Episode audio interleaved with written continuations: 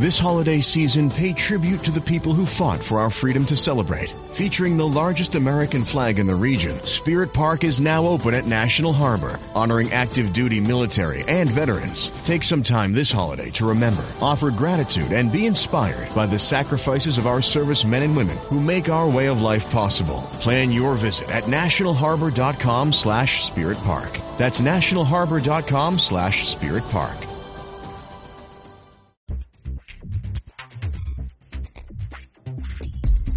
Yeah, it's called Conversations with Jeff, not Screaming Matches. Yeah, yeah I, I, I, you and I do not agree on Calvinism. But look how nice we are to each other. I think it's going to really shock a lot of people, thrill a lot of people. A lot of people are going to have to do some soul searching. It's like, you know what? What are you doing? You're spending all your time trying to destroy another Christian because you don't understand what's going on mm-hmm. when you should be out there winning people for Jesus. Right. Thank you for the job you're doing. Thanks for being willing to address these kind of issues. They're vital to the church. I feel sorry for what's coming your way, but God bless you, man. It's, it's a good, healthy conversation and, and let's keep growing together in the Lord. People won't change unless they hear the truth though. And so we need to know the truth, uh, speak the truth. And then the last one I would say is that we need to stay in the truth, uh, no matter what the consequences are.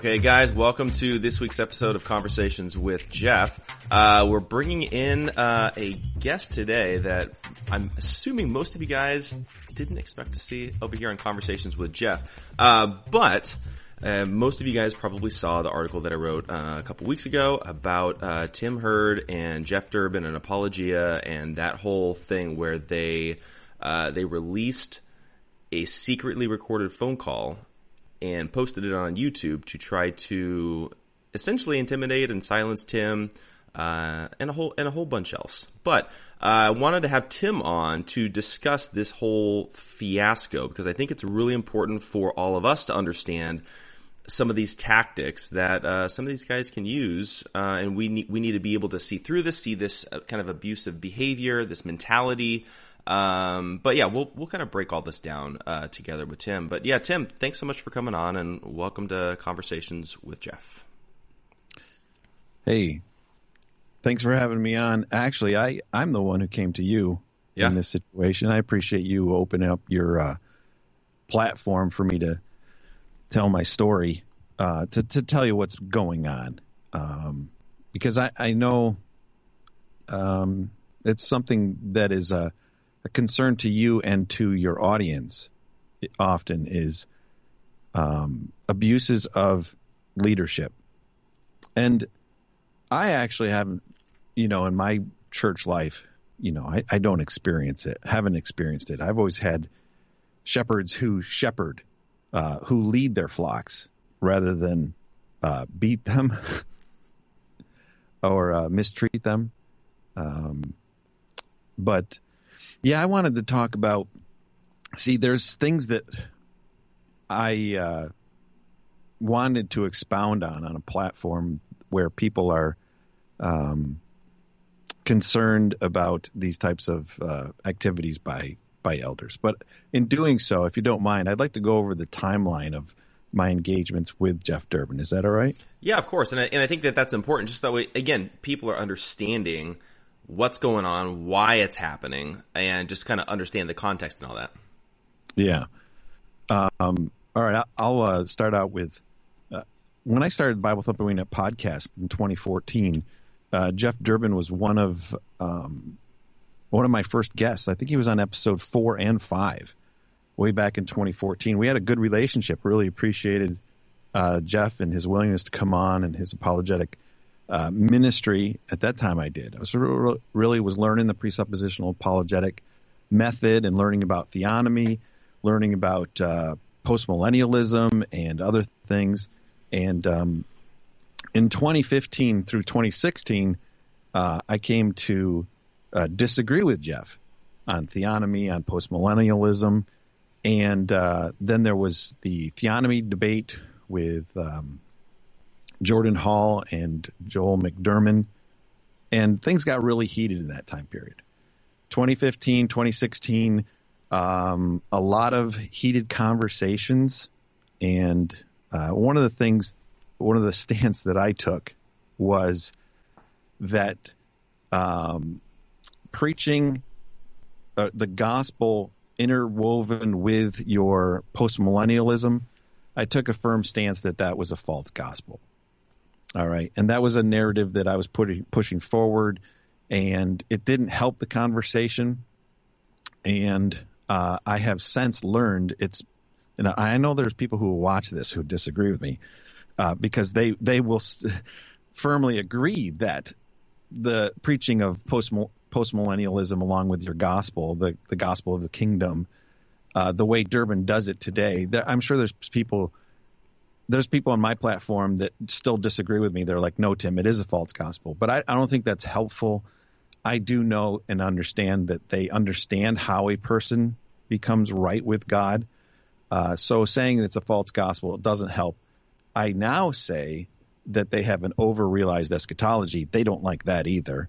But as we're saying they have an over-realized eschatology, they'll say uh, that I have a un, unrealized or incomplete or uh, neutered gospel, which uh, isn't helpful either. But anyway, well, so well we what, what, I, what, I, was going to say really quick with that is it's it's entertaining the, the, labeling that go that goes back and forth, and in, in, in all reality, it happens in almost every debate where you know where there's you know like each side will kind of like summarize the other side in a way in a way that makes that uh, re- kind of refutes their argument without actually dealing with it. And whereas I think that um, you know, because I've heard I've heard some of your stuff, you know, talking about this of dealing with apologia on this theological issue, and I think it, it's better to, you know, just like what you've done is actually break down the arguments, and uh, and I w- and I wish that like apologia would do that with you, and I wish more people would do that with them, and you know, so that I just wanted to throw that out there because I think that that's an important aspect of debating a lot of these theological issues. Right. Yep. Good. Yep. You're right about that. Um, so that was the whole theonomy thing, and during that time, I was trying to uh, argue against Durbin and others, and um, I I did I I presented uh, their arguments in sometimes I presented their arguments in as poor of a way as I could to try to defeat them, and uh, I would make much of of little, and uh, it wasn't good.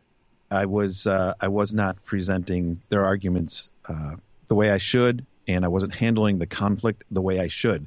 So that conflict happened in 2016, and then it died down, and uh, we didn't engage much.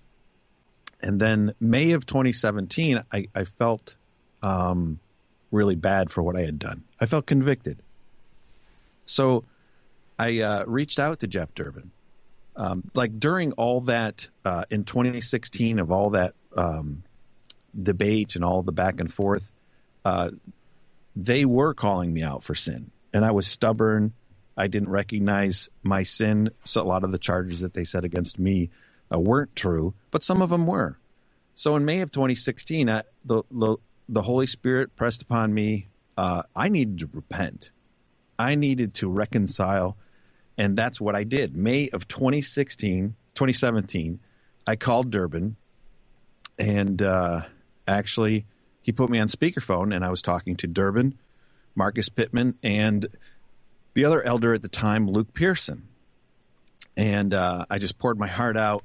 I owned it, dude. I owned it. When I apologize, when the, Lord, when the Holy Spirit breaks me, I own it. There's no excuses, right? That's the way it should be.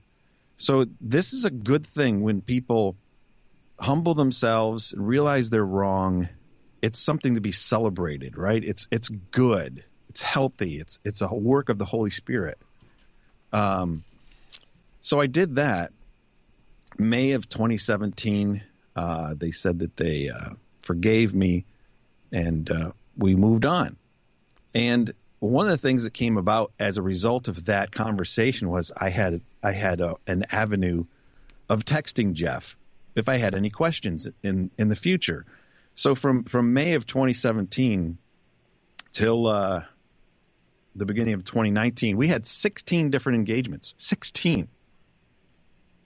Now, don't hold me to that number because I'm thinking off the top of my head, and these people will will take a quote like I just did and say, "Wait, no, no, there weren't 16." All right, there were mu- there were multiple. All right, there were multiple engagements on on a text thread where I came to him. I said, "Hey, what about this?" and and we talked about it and we worked things through.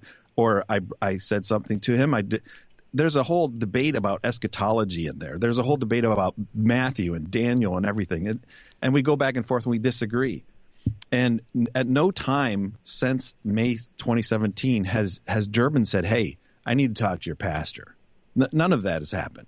Um, sometimes I bring something up and and he'd explain it to me. I'm like, "Hey, I really appreciate that. That's that's great." So we've been talking back and forth about maybe once every three or four months, right? So,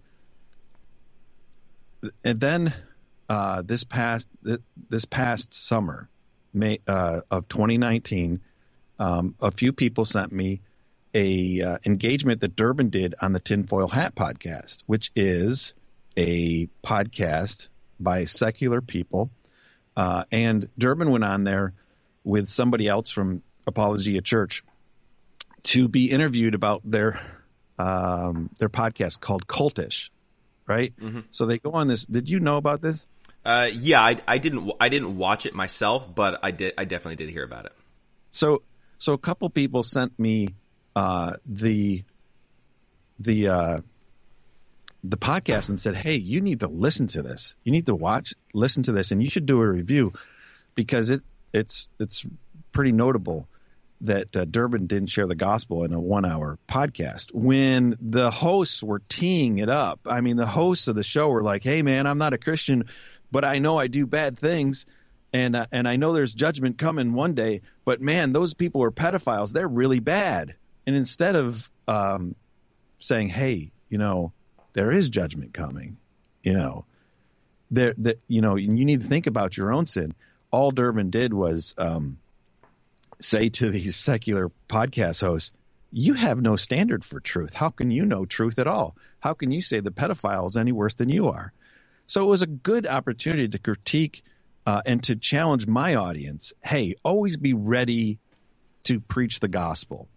So I did that um, that show July 21st. It was Bible Thumping Wingnut is an apologetic podcast. We critique apologetic methods. And Durbin says I can critique him. So I critiqued his apologetic method. And it's interesting, he has not mentioned one iota that my critique of him on this. Um, but I would I would encourage people to go to watch that. It's on my YouTube channel. But that was July 21st. And I did three follow ups to that, reading feedback. And my last one was August 13th. And August 13th, at the end of it, um, I praised Durbin, Dur, uh, Durbin for how well he preaches the gospel sometimes. I played clips of him. I clapped. I rejoiced. I was like, man, that's awesome. It's way better than I could ever do. That was August 13th, Jeff. August 13th. And I heard nothing from Durbin about those videos at all. Didn't expect to, and I didn't. That was August 13th. No text message, no no uh, private message at all. We have we like we have had since 2017 and then on November 11th, 90 plus days after that review, that four video review, Durbin posts my apology, my confession of sin on a anonymous YouTube account. Somebody I and his explanation for that, like on your last podcast, you you were speculating whether Durbin actually released it. Yeah, it was him. He admitted it. He admitted to privately, unbeknownst to me, recording a phone conversation, creating an anonymous YouTube account, and posting my confession, which includes a third party, me talking about a third party that's not involved in the conversation and and talking about that third party's personal situation. That's up on YouTube today. Thanks to Jeff Durbin of Apologia. So he explains that the reason why he posted that is because he had no choice. He he he had he was left with no choice. Tim's back to his slandering, and Tim is uh, Tim's slanderer, false witness, all these things, uh, and he never came to me about it. Never came to me about it. Never asked for he, he for when he did his his. Uh, I need to slow down so that we get this we, we get the timeline right. Yeah. Okay and you can if if I'm not clear or anything, you can just interrupt me and say, "Wait a minute," for clarification. Yeah, of right? course, of course. so, I find, I find the, I Google myself every now and then, right? Everybody does. Well, those of us, I'm Jeff. I'm sure there's times you, all right, you, you search, see if anybody's responding to your content. So you'll search, you'll search your name on YouTube, see what comes up. I don't know. What I don't know. What, I don't know what you're talking about. I mean, nobody, nobody that I know ever does that. Yeah. So I do that. I do that to, to, see if I have any any content that you know is feedback and maybe I could respond to. So I did that within a week of it being posted, and I saw like only 40 people have viewed it, and uh, nobody's sharing it. Nobody's sharing it on Facebook. It seems like somebody just put it up there, and it, it had a whole it has a whole description with it that talks about uh, how how it, it's just assertions how I have uh, returned to my slanderous ways, right? Just assertions, but that four video uh, critique of him was was really different tone than than the way I treated Jeff in 2016. Way different, way different, and um, so I saw the post and then I contacted Jeff after it had been up for over a week. I said, Jeff, why is my why is that phone call of my confession posted publicly? and his response was, I need to talk to your pastor. You're a slanderer. You're you're you're lying again. You're up to your old ways. And I said, uh, well, what have I done wrong? Can you please tell me? What have I done that that I, I like I, I, the way I have addressed you is way different than before. I mean, I was very gracious. No, I need to talk to your pastor. I said, hey, Matthew, if you want to do Matthew 18, come to me first. Come to me first. No, I need to talk to your pastor, and on and on and on. And uh, the next day, I'm on Facebook. I don't know if it was the next day. It was the same general general time period. I'm uh, I'm on Facebook in a private message with a friend who is just an acquaintance, right? I don't know this guy. He's my friend on Facebook, though. And I'm having a private conversation back and forth uh, addressing something that he said. And out of the blue, this guy sends me a message, says, Oh, Dr. White wants me to let you know he has heard the phone call. Like, what? I said to the guy, well, I know what he's referring to, but I wanted to see if I can get some more back. So I said, what phone call? And then the guy's like, well, he only told, I, he's like, I don't know. He just told me to tell you that. What was that, Jeff? That, that's what? Uh, that that sounds. I mean, obviously, in different context, that sounds like a mafia movie. Like some guy walks by and so so and so said that he that he heard your phone call. Like that that seems like that would be like something you'd see in in like The Godfather, not in something that would be happening in the church. Yeah, I, I took it as um, no. I mean, Doctor White's come forward about this. He's like, "Oh no, that that was just like a, a Matthew eighteen uh, wake up call. Like, hello, uh, hey, I I know, I know that I don't even I can't even piece it together. But that that was his explanation. His explanation was it was kind of a wake up call. Like, like uh, I I know what you said. Yeah, you, you know, you, you, know, you know, you know what that actually is. That's actually uh, them admitting of gossiping and and spreading information about you behind your back. And in that, You know what I mean? Like that's basically that's basically what it is because it's not like James White was involved with that conversation. Right. Right. And he wasn't even part of Apologia Church when it happened. Right. So so I had had it at that point. I'm like you you are not going to hold this over me. So I made it public. I went on YouTube and thankfully over 10,000 people have watched it. I went on YouTube and recorded a podcast called A Warning to the Members of Apologia. And at that time, I didn't realize it.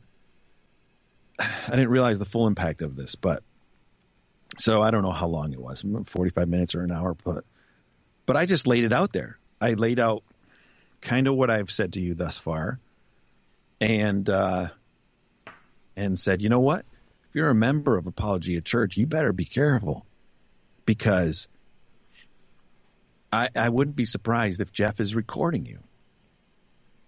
And then uh, Durbin did a response a week later, which was three hours long, in which th- two I counted them all, 213 times. I, I think I wrote it on it. No, I didn't. It's over here. Here it is. 213 assertions, 68 times. 68 times he said I was a liar. Uh, 49 times guilty of sin. 31 times I'm an abuser. 24 times I've misrepresented him. 21 times I'm a slanderer. 13 times I'm a victimizer. Seven times I'm guilty of false witness. I'm sure I counted wrong, but that was my 213. If you just took the assertions, it would be over 15 minutes of just just saying, Tim, you are. Anyway, it was way over the top. It was way over the top, and I had no idea what was happening in the background because, and and I, this is true. I, I really think that this is true. Um, and you've seen it, and the Survivor blog people have seen it the Me Too human, uh, movement has seen it. All it takes is one person to stand up and say, You ain't going to do this to me anymore. I'm going public. And Jeff, at least two men um, have said to me, when you when you did said what you did it was an answer to prayer. These are former, one of them was never a member of Apologia Church. Uh, one of them left in good standing, but they had similar, uh, similar experiences with Durbin, and uh, they're like, now, now I can tell my story. Now I, now I can let people know and uh, they came to me. I did not go looking for anybody. All of a sudden, people's phone numbers are being sent to me, and they're like, "Hey, I want to talk to you. Hey, I want to talk to you." And I've talked to many people for hours. I've sat across the table at uh, Chick Fil A near Philadelphia with a man broken broken to the point of tears because of what has happened. And you know what? I'm not the person to, to compile these people's stories. I'm not the I'm not a writer. And because of my history with Durbin, anything I do at this point is discredited. Oh, because because you already admitted. You already admitted that you were guilty. And that is a stinking theme with with the way the leadership of that church works. Once you say you're guilty, once you go to them and say, "Hey, I was wrong here." I have heard testimony after testimony. All of a sudden, you're on the phone and and you start talking about you're guilty of something, and you hear you hear things be, being hooked up, you hear things being plugged in. Okay, what were you saying? You're being recorded, is what's happening. And then these recordings are kept, and then when an issue, when, when, if you have any critique, any negative critique about anything, uh, well, you already confessed. You already confessed of having poor judgment. You already said you were guilty. And if these charges and these stories are true, there's no possible way in any anyone's biblical thinking that Durbin is uh, anything but disqualified as an elder. And these stories are serious, and they're not. They are not from. Uh, I can't. I don't. There, the people that I've talked to aren't people who were put under church discipline. They're. Uh, I can't. I can't. I can't say everything, but if these stories are true, it's it's it's real serious. So why hasn't the information come out? Why am I being vague? Because uh, the people writing the story are talking to everyone who wants to tell their story and then going back and double checking, making sure are, are these people telling the truth, or are they just people who, uh, you know, had a little bit of a uh, a scuffle with with the elders and you know had to leave, or are so. That's where I'm at. That's where yeah. we're at. Yeah. Well, you know, like I think you know, for for me, and you know, not not going to get into that, but I've, I've had I've had similar experiences to you in the sense of you know, I stand up and I say something, and then other people follow follow up and they send me messages and they're like, hey, this is happening to me. Um, you know, kind of going going on down the list. Um, and it's it is crazy that, like you were saying, one one person takes a stand, and so like you took a stand against apology and said, "Look, I'm not going to be intimidated. I'm not gonna I'm not gonna go silent just because uh, you try to intimidate me into silence." And then all that does is that gives somebody else confidence, like, "Oh wow, he's t- he's willing to take them on." Maybe I maybe I can help. It's it's just it's weird that it's just nobody really wants to be that first person. But once the first person goes, then a flood of people will, will come following. And I, and I think that that is important for all of us to remember as well is that if so, if something is happening and you and you believe that even though it's happening just to you, but there could be wider implications, like in this. Yeah, Tim, this is just happening to you, right?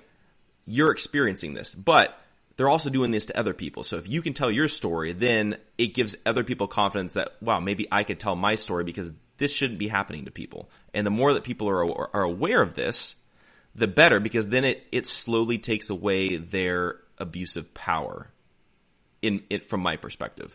Um, so yeah, so that that's just that's just kind of like my my take on, on all of that kind of stuff as well. Uh, by the way, I just uh, I'm looking at comments over here on Facebook. Dustin Faulkner said this is why people don't go to church leadership anymore, just because they don't they don't trust them. Which I think, at, depending on the church leader, it can't that can be definitely be definitely be a concern. Now, I wanted to ask you this question that Sam Jones just asked on Facebook as well. Do you think that this is just an issue with Jeff Durbin, or do you think this is a symptom of a greater problem of the church at large? Before I answer that, I want to say like when people were listening to me and and listening to Durbin and and listening to my reply to Durbin, my, Durbin did a three hour plus slander fest of me, right? And um, then I did a 22 minute response uh, that I would encourage folks to watch. But I demonstrated he edited the clip to make me look guilty. And when people saw that, they're like, wait a minute, he he recorded me too, and when he made the recording public, he edited edited that. He did the same thing, and I, am dumbfounded by it. Um, and then the whole Tim, you already said you're guilty. You have already admitted it. There are quite a few people who are like, that's my exact experience as well. So, and and before I answer that question, mm-hmm. the problem is who's going to report this, right? Is Christianity Today interested? No. I mean, who who's Jeff Durbin, right? Jeff Durbin's interesting for the people who are in our reformed bubble of apologetics, and he's big in that. bubble. But outside of that, people aren't interested. Pulpit and Pen is interested because that's what they do. They went after uh, Greg Locke, exposed Greg Locke. They went after uh, Clayton Jennings, exposed Clayton Jennings, and this is what they do, right?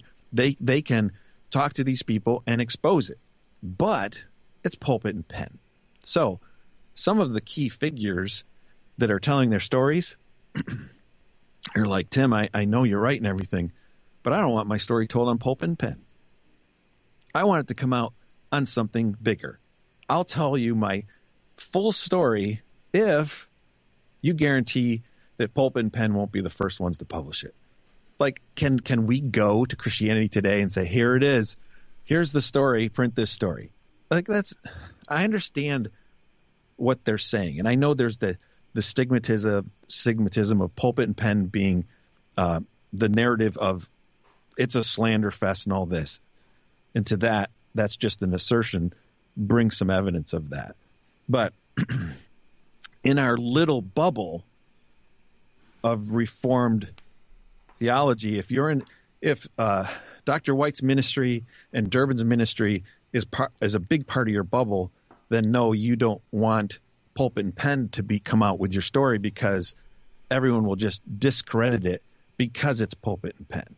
It's like it's like somebody who disagrees with you, Jeff, on on your critique of grace to you, like myself, like it would be like me to just discredit everything you say because I firmly disagree with you on that front. All right? And I, I shouldn't do that. Because whatever, if you were to come out with something, I should weigh it on the evidence that you're bringing forth. Right. So let me take a breath and answer his question. Yeah.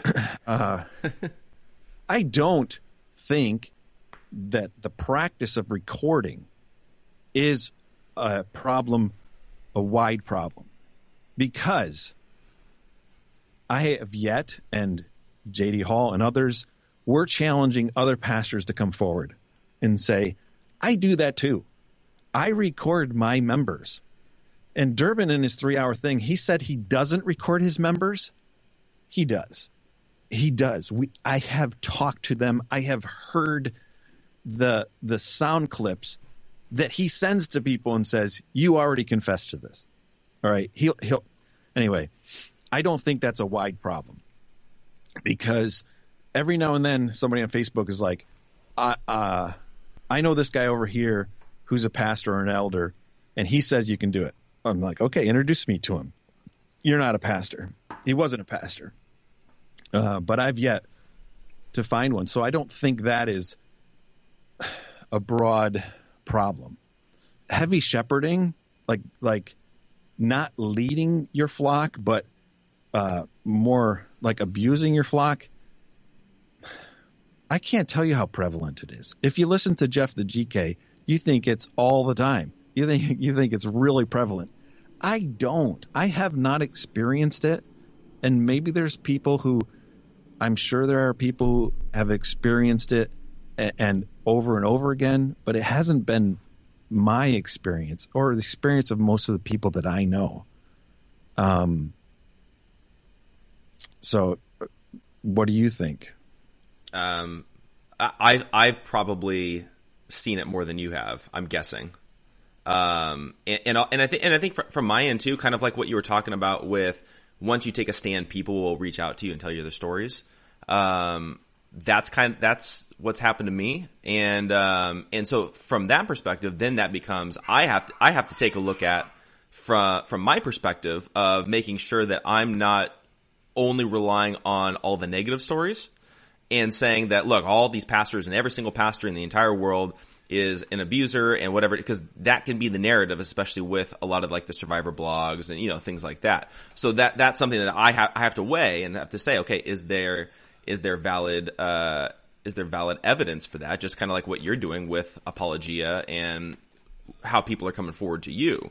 So, um, so yeah, I mean that that's my take. I I think that it's more prevalent than I think you think, but I think you and I run in in different circles, and historically, we have different people coming to us with with information. I think so. That's just my my my two cents. Now, now, now, let me now let me, let me ask you this.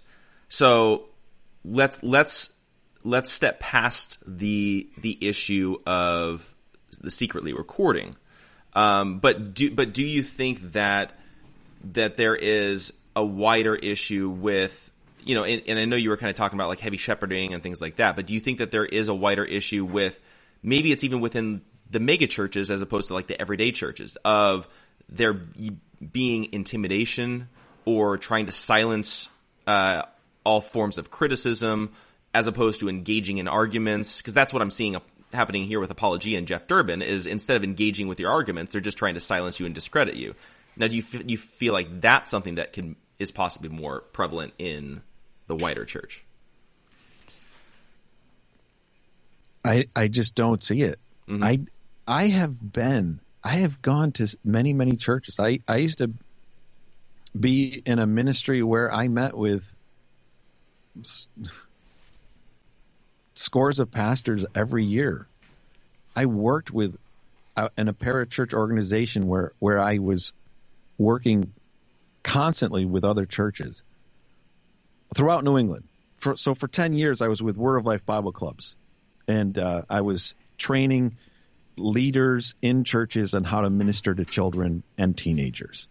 So I was meeting with these people on a monthly basis and running conferences where these leaders were coming.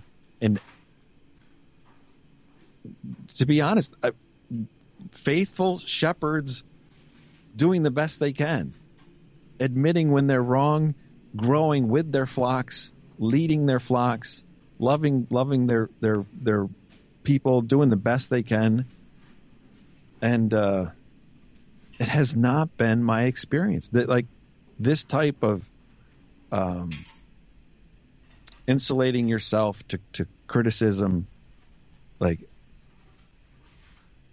I I, I want to in one way say, hey, I, I'm a member of a little church here, and like these things don't happen, but it's been my experience in every church I've been in. So I'm blown away with this. Yeah. Like at first it was like all right, Durbin's done me wrong uh, he did this, and he's he's not telling the truth.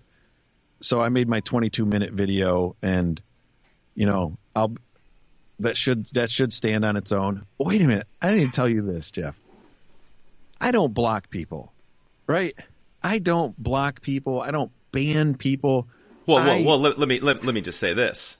You, I did. well, let, let me just say this. You are you are the first person that I've ever had on my podcast that is currently blocking me as we're having the conversation. I'm just I'm just throwing that out there. All right, that, you're you're where do I have you blocked? On Twitter.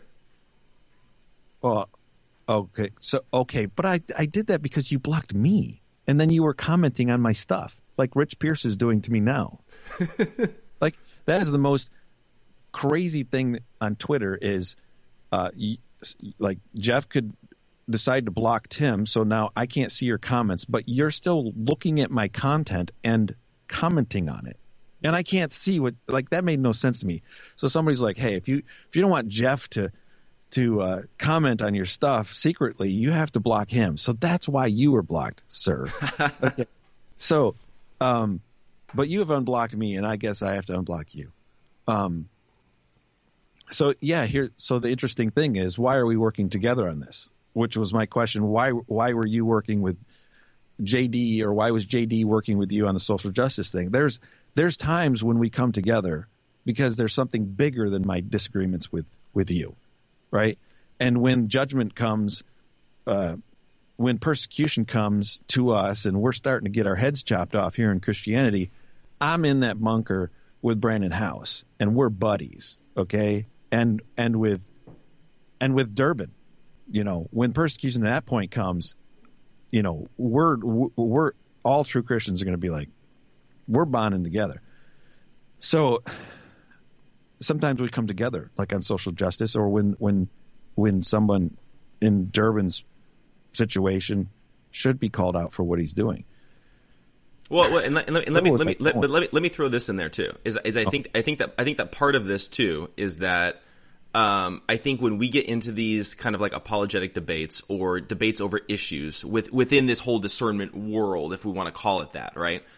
I think that it's really easy when you're in when you're engaging in these Twitter fights or podcasts going back and forth to have things blown up and blown up out of proportion, right? And then it becomes that person is all bad because we disagree on this one issue, right? And, whereas I think that like with you and I, I think we, we, you and I right now, we could say like, we disagree on my critique of John MacArthur and Grace to You, right? That, that's a fair, that's a fair thing, right? And I, and I think that you would strongly disagree with me and you would, you would say that I'm totally wrong and I shouldn't be doing what I'm doing and, and you know, and that sort of thing, right?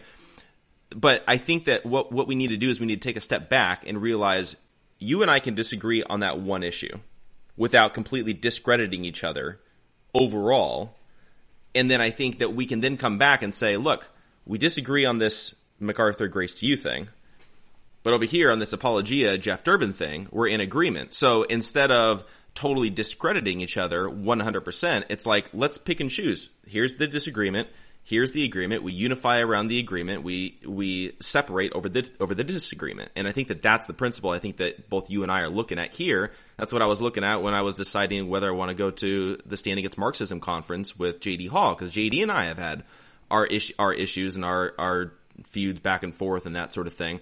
We disagree on some of those things, but we agree on the the the unification principle of of the partnership. And I think that that's where you and I are here when it comes to this whole Jeff Durbin thing. Yeah, you're correct. We agree on that. Um, what I was saying about blocking people, um, it's been my practice for a long time. Bible Thumping Wingnut Facebook group is just like the Wild West. We've got all kinds of crazy people in there who disagree, and they're going to disagree no matter what we say, but we've always engaged with them.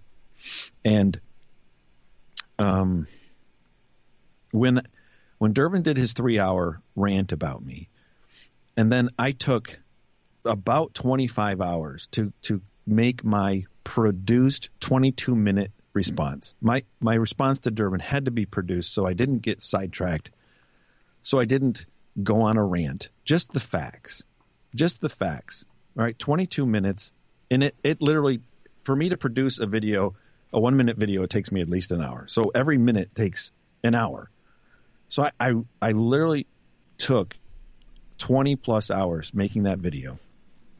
And in it, I mean, if you, if you if you cannot see that Durbin was actually lying and slandering me when he looked at the camera and said, "Tim, you know it. You know you're lying." He's actually lying. He he actually took and I demonstrated how he um, dishonestly edited a clip of me to make me say something I didn't say. And then uh, I I addressed the five points that I thought main points that he had, and uh, just proved him wrong on his other major charge against me. I mean, there's no way you can watch that clip and still think Durbin was honest. So when somebody gets on YouTube or Twitter or Facebook and responds to that 22 minute clip and says, Why are you going after Durbin? You just don't like Durbin. Guess what? I now block people. I now ban people because there's no help for people like that. If you're a fanboy to that extent, I'm sorry. I have no time for you. I do not. I'm done. Jeff, I'm done atheists have have done crap like this to me. Uh, people in in your camp have disagreed with me, at, even when I, I thought it was very clear that I made an excellent point. Um, uh, different camps, uh, but this is it.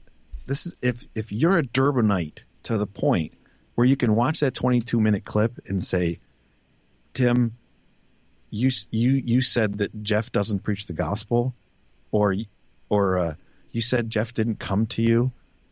Like, I can't help him. So that's that's the point of frustration that I have. Yeah. If you're gonna do if That, so yeah, so yeah. Now I block people. Well, well welcome, well, welcome to the club, Tim. but so so what what I what I the point that I wanted to bring up though about a lot of this as well is dealing with this this strategy that they're trying to employ to come back at you for your criticism of them, right? And you know, and I I wrote an article about this, and I basically compared what they're doing uh, to Scientology and how Scientology treats critics of them. And you know that goes that that goes even even the parallel with your confession to Jeff Durbin and then them secretly recording it and then releasing it is virtually identical to the how Scientology does auditing. They take down your confessions and all and you admitting all of your weaknesses. They take intense notes and then they they file them and then if you ever criticize them, then they'll come out with websites, fake YouTube accounts, fake fake Twitter accounts, videos, everything taking little snippets out of context in order to make you look bad to discredit you to the public. We saw them do that with like Leah Remini, Mike Rinder, any former Scientologist that comes out. And then they'd use this exact same strategy that Jeff Durbin is using against you. And it's it's crazy to me that somebody within Christianity is essentially using the exact same tactic that a cult is using. That's nuts to me. And a lot of people really appreciated you pointing that out because putting those two together is important. Even right now, Jeff, even right now, Twitter knows, not Twitter, Skype. Skype knows right now that it's important for me to have a little alert right now above your head on my screen. It says Jeff is using a device that could record or broadcast this call. Privacy is important, right? If we're being recorded, we should know about it. And there is no reason at all why anybody would have to record step number one. All right. Matthew 18, the first step. If you got a problem with somebody or you notice somebody's in sin, you go to them. Right? Why do you go to them? Why why don't you just broadcast blow them up on YouTube? Because you want to win them. You want uh, them to repent. You want them to uh, realize their sin, and you want to renew them. You want you want Christ's blood to cover that sin, and when that happens, when when you go to your brother in private, hey, you have this sin. You need to deal with it. So he repents. That's it's it's done, right? It's done. And to record something like that is is wrong. It's sin. It, and if the reports are are true, um, if the reports are true, Durbin does it all the time. If what they're saying is true, which I believe it is, I want to talk to you about Matthew 18. Yeah, because I, I, think I think that that I think that that's an important thing that I think you, we need to define. Hit, uh, because one of one of Durbin's uh, major points was that we tried to reach Tim. We tried to talk. We we Tim said uh, J.D. Hall is uh, Bible thumping wingnut one of uh, one of the uh, board members and the point man for this type of a discussion, right? So JD takes it very seriously. Um, because he didn't take it seriously once and his church called him out on it. And he repented. He had to admit that he entertained gossip wrongly. And uh, he was confronted and he repented and he's very concerned. He is very concerned about Matthew 18. So if Durbin was to come to him and say, hey, let's talk about Tim and his four video review from this summer, how do you think, Jeff? How do you think he would respond? Because you had a similar similar situation, did you not? That I that I did, and that that that that involved uh, that that did that involved you, and uh, and I and I and I went directly to J and I went to JD after you and I had been going back and forth, and and I wrote about this in my article too, and uh, and J- JD had said you can share this and all this kind of stuff, so you know I'm not just dumping this on you, um, but I I went to JD and I said, "Hey, look, there's this issue. Um, you know, we need to deal with this." And he t- he took it very seriously, and he he made sure that we talked through things. He made sure that we did things in the right biblical manner. That uh, that the issues were dealt with you first, and then and then we're trying to deal with things, you know, as a group. Um, he, he did a very good job of trying to handle Matthew 18 in the best biblical possible way. And, and I think that when there's, when there's the critique that, oh, he's not just, he's not going to listen to any criticism of Tim Hurd or, you know, he, you know, because they're friends or whatever it is. It's like, well, I know firsthand that he, that he was willing to take it on and do it, and do it the right way. And so that's something I totally commend him for doing. So on my end, all right, JD Hall comes to me and says, "Hey, Jeff Jeff Dornick has an issue with you." JD and I are are friends, right?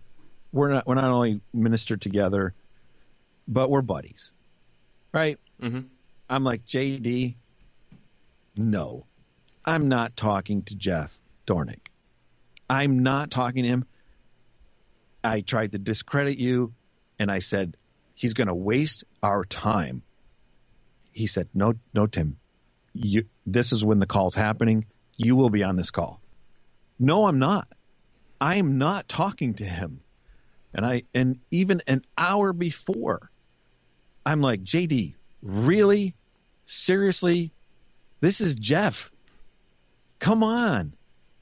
I'm not going to be there. He's like, Yeah, you are. I came kicking and screaming the whole time. I, I, I did the buddy thing. Hey, come on, we're just. Are you serious? But but he did take it seriously. So that whole narrative that oh I you know JD ignored Jeff's concerns about me is false. Oh yeah, what, I mean one hundred percent. Not you know and and uh, and JD and I have talked about even just about this issue, just with this whole thing with Apologia as well. And like the thing, the thing is, is that it's like it's I, I don't I, you know the way the way that it was done with him was not the same way that how I approached him. The way it was done with JD was essentially gossip and just like, hey, check check this out. Kind of, almost it reminiscent of how James White talked through a third party to get to you. Hey, I, I listened to this phone call that's not how you do Matthew 18. You know what I mean? Like that, like there, there's a difference. You go directly to them and you you deal with this the right way. And so if if anybody failed in that aspect, it's it's Durbin and Apologia, in my opinion. We could we could debate whether Matthew 18 applies, you know, over the internet. We can mm-hmm. debate that, but why not apply it, right? Well, I mean, if, it's, if, it's a general con- principle. If, yeah. If, I have access to, to you, why why not? Right? Yeah. But like, like if I if I think that, um, Joel Osteen's in sin, I mean, I don't, I can't go to him. Like even if I knew something personal, like somebody contacted me, I would I wouldn't be able to contact him. Um, but yeah, we we want to expose blatant unrepentant sin. But we also want like to win we want people to grow in in in their uh, in their faith and in their sanctification. So that's why we would go to them if we knew they were in sin.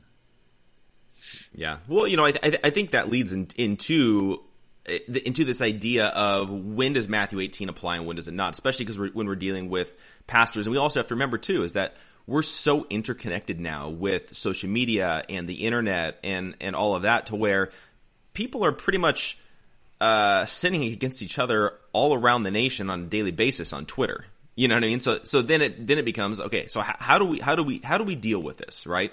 So if we're dealing with something where like a prominent pastor, let's say, says something wrong from the pulpit, obviously you're not you, you're not as an apologist or whatever it is, or a discernment guy, going to go and talk to that pastor privately before you write publicly, uh, you know, clarifying your position on that and that issue. And that's primarily because you want to protect the church from that false teaching, right? But if there's a personal sin issue where they're personally, let's say, let's say slandering you or lying or whatever it is, that should be dealt privately first, unless they're unless they're going and blasting it for for all to hear And it's like that's a public sin that needs to be dealt with publicly from my perspective because it's like if you just if you spend all this time trying to go to them privately for however long that's going to take, I mean, by then the damage is done. There's not there's nothing more that can be done in order to rectify that situation, in my opinion. And so that that's where it kind of comes into this. We have to kind of define as the church when does Matthew 18 apply, when does it not, and kind of be able to figure out how all this works because I feel like it's almost like a case by case basis to a certain degree. I think another another thing that should be talked about really is where's the balance between this is an awesome ministry and all right this particular sin that ministry that person should not be a part of it or that ministry needs to cease i think back to charles stanley charles stanley when his wife divorced him i understand that's what the way it happened when his wife wife divorced him, he stayed in ministry. Should it, should he have stayed in ministry? A lot of people made biblical arguments that he should not. But what came out from the leadership of the church, of which I I knew one of them personally, the the response was because of the vastness of the ministry, he stayed in position because of the vastness of ministry. I think that there's a conversation, or, or we need to really think about it. Like if somebody is saving, if somebody is, if if an elder is uh, abusing his flock, and it can be proven, um, I don't believe we can say they have a great ministry anymore. Even if hundreds of babies are being saved from death, even if you have a great apologetic against Mormonism, right? Because that is the response that that is the response of many. Yeah, I see what he's doing, but yeah, he's he's got a great ministry. He's got a great ministry. I don't think that can be said. Yeah, well, you know, I think I think uh, going through this experience, which is which is fascinating to me, is I think I think a lot of these arguments that you're making are things that I've been saying for the last couple of years. I know. I see. I see that little smirk on your face right there. Yeah. Hey. it, it's it's it's, li- I it's literally you know, like you're it's literally like you're directly quoting me from from the last couple of years. Uh, yeah, I I secretly listen to everything you say. I I, fi- I figured and, and, take notes. Yeah, no, but but but I but I think but I think it's important. It's an important thing that I think we need to understand. I think this kind of goes back to how you were talking about like the Durbinites and the celebrity mindset. Is that people I think are so invested in their favorite celebrity pastor, and so like in this instance, it's dealing with Jeff Durbin, right? They're so invested in him and that he's done so many amazing things and he's been faithful for so long. And then all of a sudden, that overshadows any moral failures that might come along. You know, it's it's this argument. Well, they've been faithful for the last however many decades, or they've been faithful and they've saved so many babies, or they or he's preached expositionally for so long. He's such a great pastor. Whatever the argument is, we have to remember that past faithfulness does not override current unfaithfulness. Like there's certain we, there yeah, go ahead. We can apply the same thing to uh all right. So if the charges are true about Durbin, everything we're saying is applies, right? Yep. Um but think of the Clayton Jennings issue. All right? Clayton Jennings having premarital sex, having doing doing all kinds of uh, sinful actions behind the scenes but every night he's standing in front of hundreds of people preaching the gospel, uh, albeit a, a synergistic gospel with a sinner's prayer, and hundreds of people are being saved. Or he's putting it out there that people shouldn't be considering suicide and people shouldn't be down on themselves. So a lot of people are choosing not to commit suicide and giving their testimonies of, you saved my life. You saved my life. And then Pulpit and Pen exposes these um, sinful sexual activities of Clayton Jennings, and thousands of people are like, "He saved my life. He preaches the gospel. How would those people ever be saved if it wasn't for you know they're not they're not Calvinists. They don't, they don't understand the way God works. But you know, I wouldn't be saved if it wasn't for Clayton Jennings. You know, so so where is where there there's a line there somewhere. Like regardless of how it appears that God's using you, that there are some disqualifying things that even even even though that's taking place, you've disqualified yourself. And that was my case. That was my case how many years ago now? It's been 18 years since I was a pastor and I disqualified myself. But I was such a great speaker. But but you really ministered to my teenager or you did this, that, or the other thing, or you're really good at organizing this event or whatever. All that doesn't matter anymore. Like you, you're disqualified. So yeah. Mm-hmm. Where is that line? Like, well, well, the thing is, is that you, when we look at scripture, we look at the qualification, the qualifications of a pastor and elder, right? They're very clear cut. It it doesn't it doesn't involve whether you're an entertaining speaker or how many years you've been in ministry or anything along those lines. There's very specific qualifications that are listed, and if you break those quali- if you are break those qualifications, you're no longer qualified for ministry. Then the argument the argument could be made and is made by many that you know for some people they'll say if you if you become disqualified, you're permanently disqualified. Other people will say you could be restored, you know, through biblical repentance and that sort of thing. And that's a whole different conversation. But right now, in in this in this specific issue with Durbin and James White and Apologia, they've broken some of those uh, qualifications of an elder. So then it becomes why does all of a sudden now past faithfulness override the fact that they've disqualified themselves from ministry because they're unrepentant for those specific things that are listed as qualifications. I think you know you know there's like arrogance and being quarrelsome and I mean clearly they're being quarrelsome in what in what they're doing to you because all they're trying to do is stir up drama. Right? And then they're unrepentant about it and digging their heels in about it. Like that's that's crazy. I think we yeah, and we need to make sure that if if we're saying somebody's disqualified, we need to make sure it's not subjective. It's not just an opinion. It needs to be very clear, very obvious. The evidence needs to be very strong. You know? Yeah. Not speculation.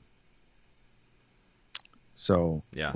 It's a serious you know, it used to it the, this whole thing after talking to all these people and still communicating with them. Um, it's it's really not about me at all. I mean, I'm kind of ticked off. I'm not happy that that um, recording is still up.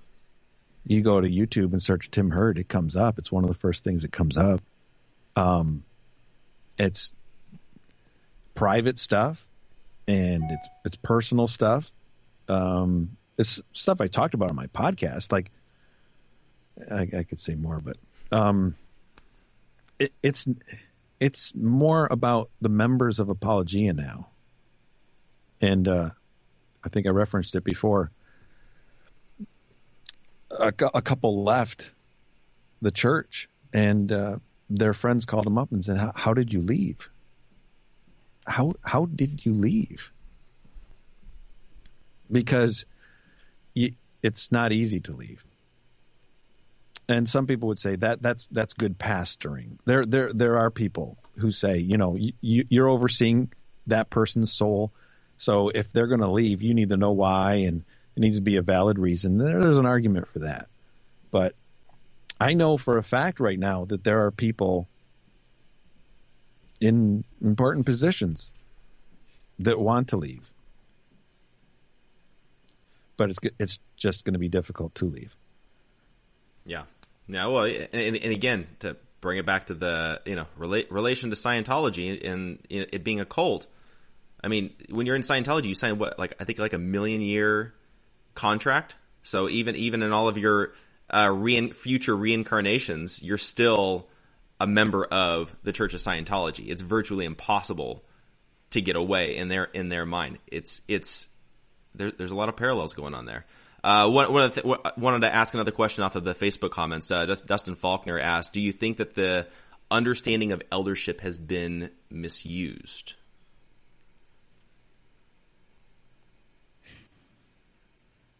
I don't. I don't understand the question. By who? By by the well well, well I, I, would say I would say by by okay. them in this in the sense of and I think that this is a, a, maybe a broader question of dealing with kind of the church in, in America today is I think most churches aren't necessarily looking at the biblical qualifications for being an elder. They're looking at is he an entertaining speaker?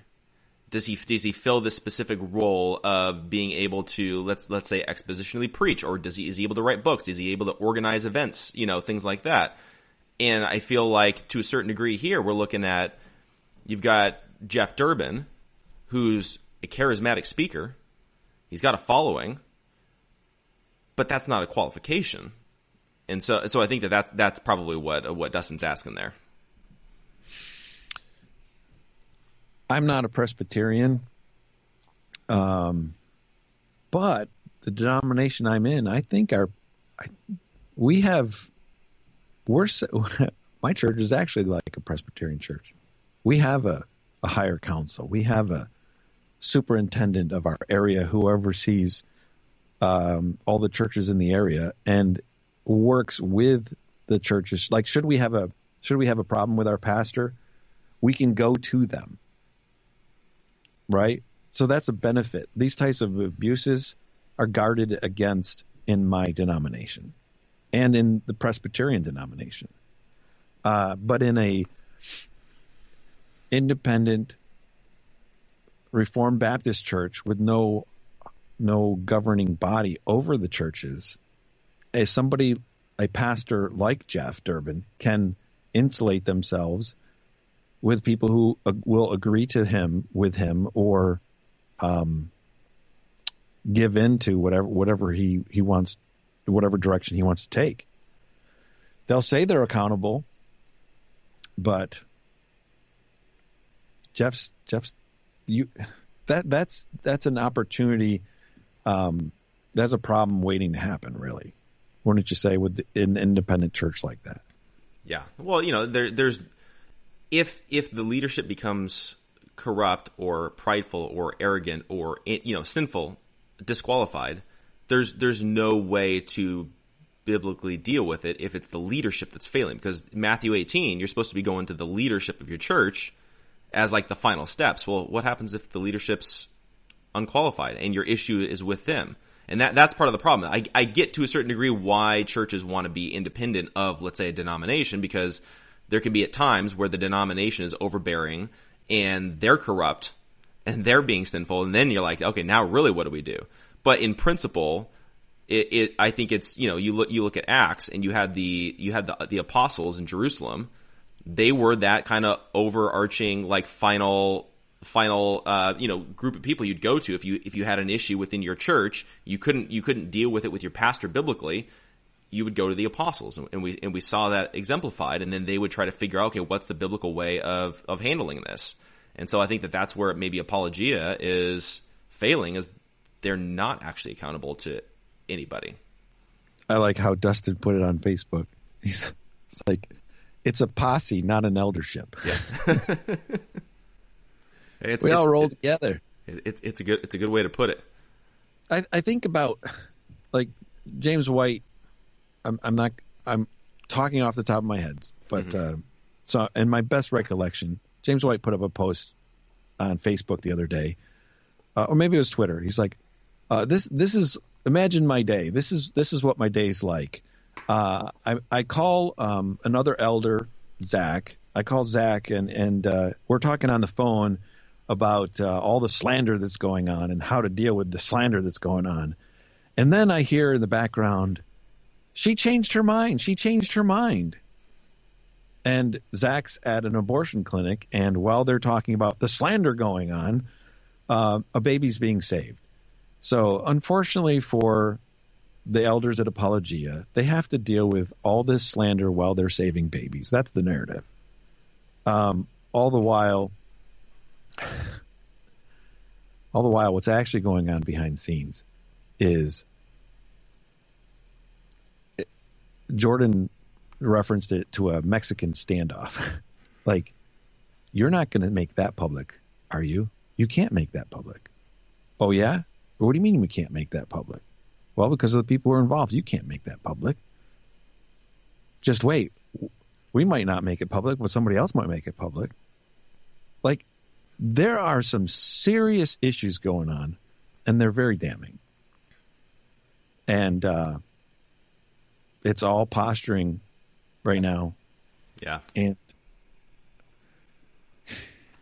I just, that that's why on Twitter, and I knew Durbin's wife was reading my tweets, that I pleaded with her. I'm like, please, like repent. You know, like you know the evidence. You know what's what's out there.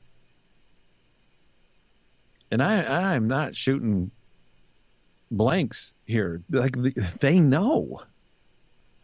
Here I am sounding like uh, Jeff Durbin. You know you're lying, but like,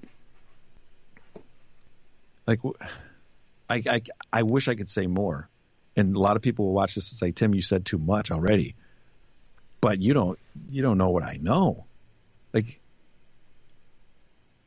it's yeah. bad. T- Tim, you, I, trust me, I, I understand the feeling because I'm I'm I'm in this exact same boat in in different areas. But I I will say this, I think I think that I think that one of the things that we need to remember is like when when they're claiming, oh, Tim is slandering. That's that's a way for them to discredit your message without have actually having to engage in the argument, right? And so I think that one one thing that I think that we could do here as well is we need to define what is slander and what is not slander because that term is thrown around a lot in this whole polemics um, discernment world of oh you criticize me now you're slandering me right here's here's what i want and here i have repeated it on the on this interview and i've repeated it every day that's an assertion saying somebody slandered you is to say that they're lying about you that that's what it is you you're slandering me. You're saying something that is untrue. Okay. So that's a fine assertion. And you can assert that all day long, but show me the evidence. Show me, don't just say you're slandering. You're or you're a liar. You're a false witness. You're a victimizer. Don't say that. Give me the evidence. Stop throwing out, you're slandering me. you're, you're, slandering me is not a uh, response to what I've presented or what's being presented. It's just it's just an assertion. And disagreeing with somebody is not slandering. And I think that, that that's something that I think we can we need to remember is if you disagree with somebody and let's say what they're teaching, right? If if a pastor's preaching and you disagree with what they're saying and you articulate your argument that's that's a counter argument to what they're saying, that's not slander. That's you disagreeing and having a different perspective on what God's word says. And I think it's really easy to say, "Oh, well, you're you're saying that I'm wrong. That that means that you're slandering me." It's it's a way. It's a cop out. It's a way to get around having to actually defend your position and then just putting it back onto you to discredit you, so that way they don't have to deal with you. And that's I, I see it all too much happening in the church. And op- opinions aren't slandering either. Yeah like, hey, Tim, you look stupid in a in a hoodie right now. Like, that's not slander. It, that's that, that, that, that's objective. you know, I'm kidding. Yeah, like opinion, like Jordan. Jordan puts out his opinion all the time, and it, it's it's quite entertaining, but it's just his opinion, right? When he, I get a kick out of it. it's not. Uh, yeah. Well, you know, I just I just think from my perspective in dealing with this and kind of why I wanted to engage in this whole in this whole thing is just because I think what what we're seeing is we're seeing this elitist mentality that that like guys like Durbin feel like they're above the rest of everybody. And if as long as they can hold on to their power, and again, this is just this is my opinion. so as long as they can hold on to their power and they keep any criticism down, they silence opposition, they continue to hold on to their power. Jeff Durbin is not above God's word. Jeff Durbin or any pastor is not above God's word. God's word is just that. It's the word of God. So that's God's standard and that's what we all have to hold to. And so just because you you're a famous pastor, just because you've been doing something for X number of years, does not all of a sudden mean that that then discredits what God's word says about the qualifications of a pastor or qualifications of an elder. And the fact that they're continuing and digging their heels in and being unrepentant, all while defending their abusive tactics in order to try to silence and um, and discredit you. That's kind of why I wanted to you know touch on this because I think that this is a in my opinion, a wider, broader principle that I think that pastors and churches and even congregations need to remember that just because your pastor's famous or just because you enjoy your pastor's preaching does not invalidate God's word on the qualifications of a pastor and elder. Like they still need to hold themselves to the same standards that they expect you to be held to as well. And I think that, that that's an important principle for us all to remember. Even a higher standard. Mm-hmm. Right. Exactly. Exactly. So, um, and then let's see. I'm just I'm just looking to see if there was any other questions coming up coming up on Facebook. We've got a bunch of comments, but not as many uh, questions. Besides uh, Dustin Faulkner saying, "LOL, Tim is bald." so, um, but I think I think that if we can, um, I don't know. I I it's interesting to me with with you with you and I just how with, with this issue, we're we're we're, ta- we're talking the same language.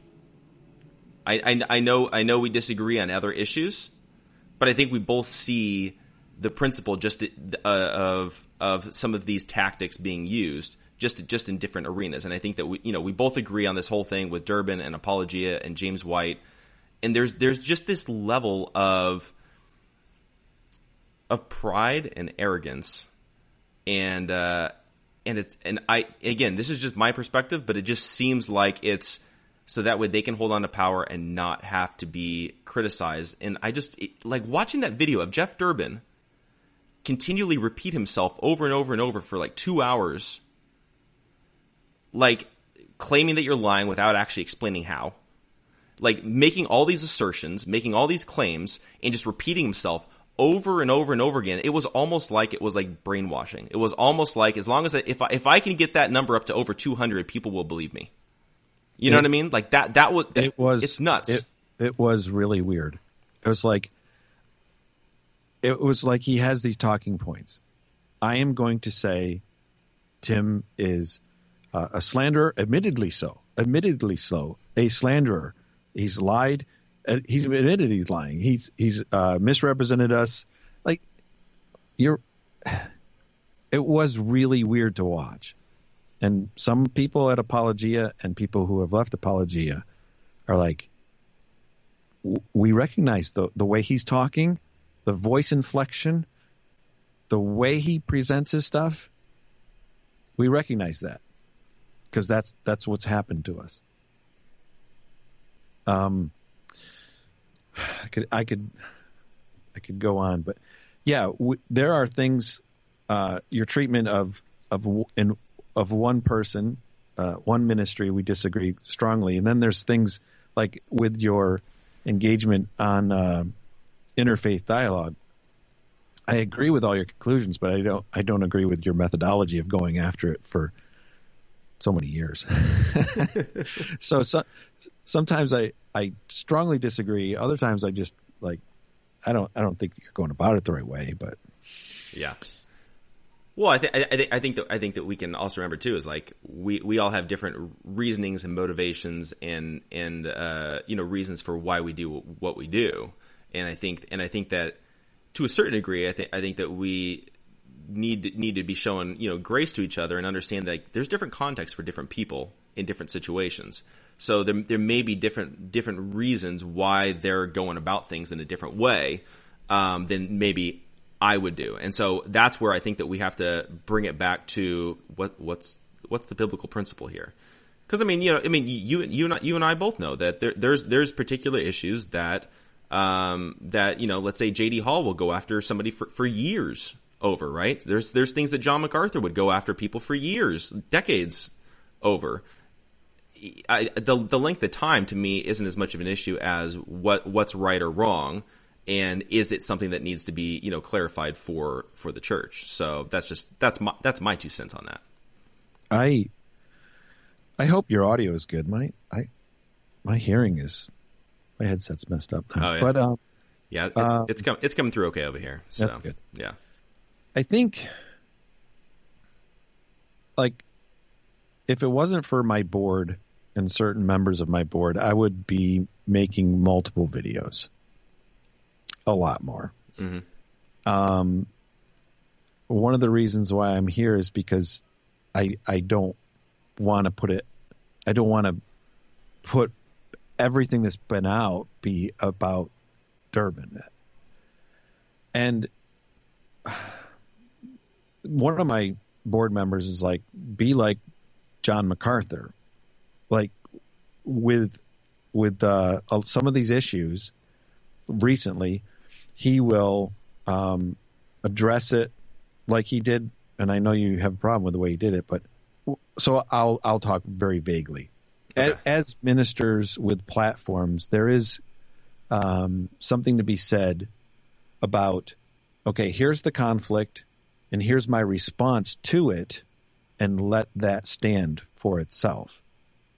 That's what I want to do. Like Durbin did his three hour rant, I made a 22 minute response. I want that to stand If anybody ever comes to me again and says, "Hey, I watched this video where Durbin says you're a slanderer or an abuser and he's a victim and all this other stuff," hey, here's this 22 minute video. That's my response. And if uh, you're not rational about that, I've got nothing else to say to you. Yeah, like well, there there is something to be said. Let's just go on the record. This is this is my point. But uh, um and then there's something to be said for for doing it another way, which is the way that you you handle some of your situations where you believe somebody's wrong and you're going to you present it at every angle that possible in an attempt to convince as many people as possible. And and I'm sure that that there are some situations where I would apply that method as well. Now, but, now, right, but yeah. but like what what do I want to be? Right? Like, what do I, I, what's my purpose for Bible Thumping Wingnut? It's to, it's actually not to tear people down. It's actually to, to encourage people in their faith, um, to, to teach biblical principles and to, to share with how to have a biblical apologetic, how to witness to people. And, um, moving the focal point really I'm trying to get back to what I wanted to do seven years ago when I started, and that is encourage men to act like godly men, which was really weird because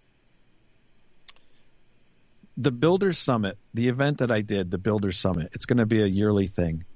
When I, three months before the Builder Summit, all I did was Builder Summit. I didn't do anything else. I was so stressed and so focused. That's all I talked about for three months. Builder Summit is over. The day after the Builder Summit, my apology was posted on an anonymous account. I hadn't mentioned Jeff Durbin's name. Now, maybe somebody could dig up somewhere where I did, and I'm not I'm not actually lying. I'm just saying from the top of my head, I have no recollection of mentioning Durbin for three months. And that that really took me back. But we need to wrap up. Sam yeah. wants to know what is the takeaway for all this. For me, the takeaway is I've noticed, and other people are noticing um, Jeff Durbin and his his um, the way he chooses to lead and control people who disagree with him. I the, my takeaway is that this is this is a big problem, and um, I want to bring it to light. I don't personally know people in my local area or in my circles of of ministry where in local churches that that is a prevalent thing. But it's a huge concern for people who are experiencing it right now at Apologia Church. You want to take it broader context and say it's prevalent in in celebrity pastors? Perhaps it is. Perhaps it is more prevalent in celebrity pastors. I just am not under the leadership of any celebrity pastors, so I don't notice it. Mm-hmm. Yeah, uh, you know, but I but I think it, this ultimately comes down to what Durbin's doing is unbiblical. If he did it in a different state, from what I understand about the different laws in different states, it would actually be a felony, depending on what state he's in. From what I understand, the state that he's in, it, it's not. But if he was in, let's say, California, it would be a pretty serious crime. Um, most denominations, most churches, if your pastor records members and then weaponizes it, you do not have a job. Yeah. Almost. And I have I know of no pastor outside of Apologia that says, "Yes, I record confessions from members." He recorded me, that's one thing. That's unethical and sharing it was unethical. But he records members. It's crazy. It's crazy. And he, and the Durbinites are like, oh well, he does it for accountability. Are you kidding me? Like, yeah. I mean, clear, clearly, I, it's, clearly, it's not for accountability. I pulled all my hair out over this. well, well, I, th- I think, I think that for me, the the take home principle in all of this is to remember that ultimately we are responsible to God. And that even if a pastor fails us, like if you're in apologia and Jeff Durbin is failing you, that's not God failing you. That's your pastor failing you. We we can still rest and we can still trust that God is still in control. And turn your back on that abusive pastor. Don't turn your back on God. Because God loves you. God wants what's best for you. God saved you. And I think to me that's the take home principle in this as well is don't don't forget your faith is with God. Your faith is not with your pastor. So don't turn your back on your faith because your pastor fails you. Turn go turn to God, not away from God. I think that, I think that that's an important thing because a lot of people, their pastor abuses them or fails them or whatever it is, they turn their back, they leave the church, and they're like, "See, Christianity Christianity doesn't work." Christianity works. That pastor didn't. That's that's the difference. Uh, and that's a that's an excellent point. I met with a a man who used to teach at Apologia Church. He was highly respected by Durbin. He wasn't an elder, but he taught midweek. I met with him and he told me his story, and I was like, his story is such that everybody else would have just like left Christianity completely. And I just, I just, I just, Kurt is a guy. I'm like, all that happened and you did not walk away. You did not. So, of course, that's what we, we would, uh, that's what we would expect from mature Christians.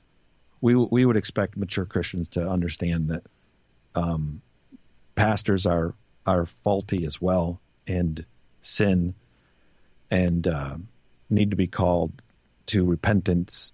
And you could have a whole church full of bad elders, and uh, a mature Christian will move on and find another good church. Mm-hmm. So yeah, for sure. So uh, now, as as we're kind of wrapping up as well, if if uh, if you know people want to be fo- following you f- or following your website, uh, you know your podcast network, all that kind of stuff, just share share share the socials, share your website, all that kind of stuff, in order for people to be able to kind of keep up on what's going on and all that. There's only one Bible thumping wingnut.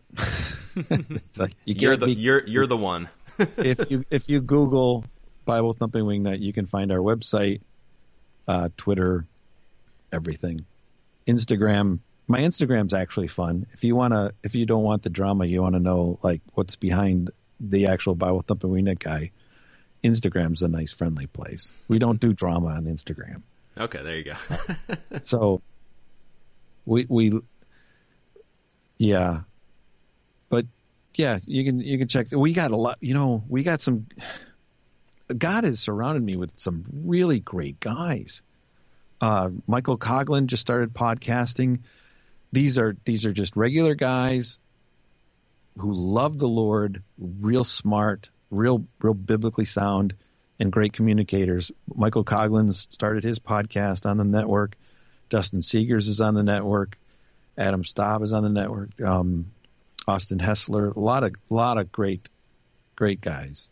Um, and it's, it's wonderful to have them as, as part of, as, as well as Seth Dunn has a great podcast too. He's, he's actually really, really entertaining. Anyway, I don't want to take time to, to promote everybody knows how to find it, and uh, I just I do appreciate you in this in this situation, and uh, you you responded the way I, I thought you would, and um, I, I, appreciate you um, letting me tell the story to to uh, to your audience. Yeah, well, well, and again, you and you and I have had issues in the past. We go back and forth you know, we, uh, you know, I feel like we, we have, we have our ups and downs and all that kind of stuff.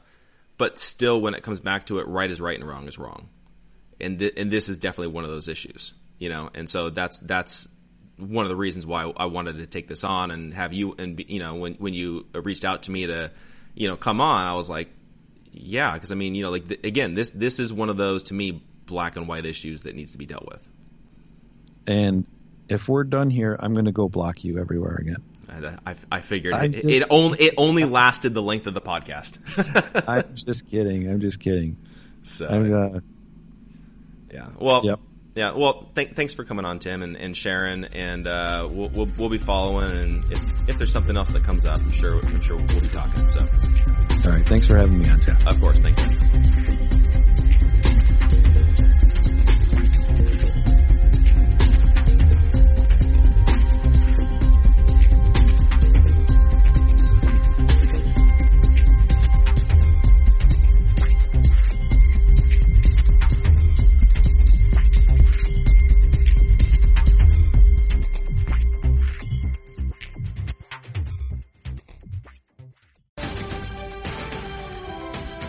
The holidays are a moment of togetherness and joy and a reminder of how tradition creates happy and fulfilled communities. Make this holiday season patriotic with a visit to National Harbor and its stunning new Spirit Park. Marvel at one of the largest American flags in the region and beautiful displays of American art. Make this holiday season the most meaningful of all at National Harbor. Learn more at nationalharbor.com-spirit park.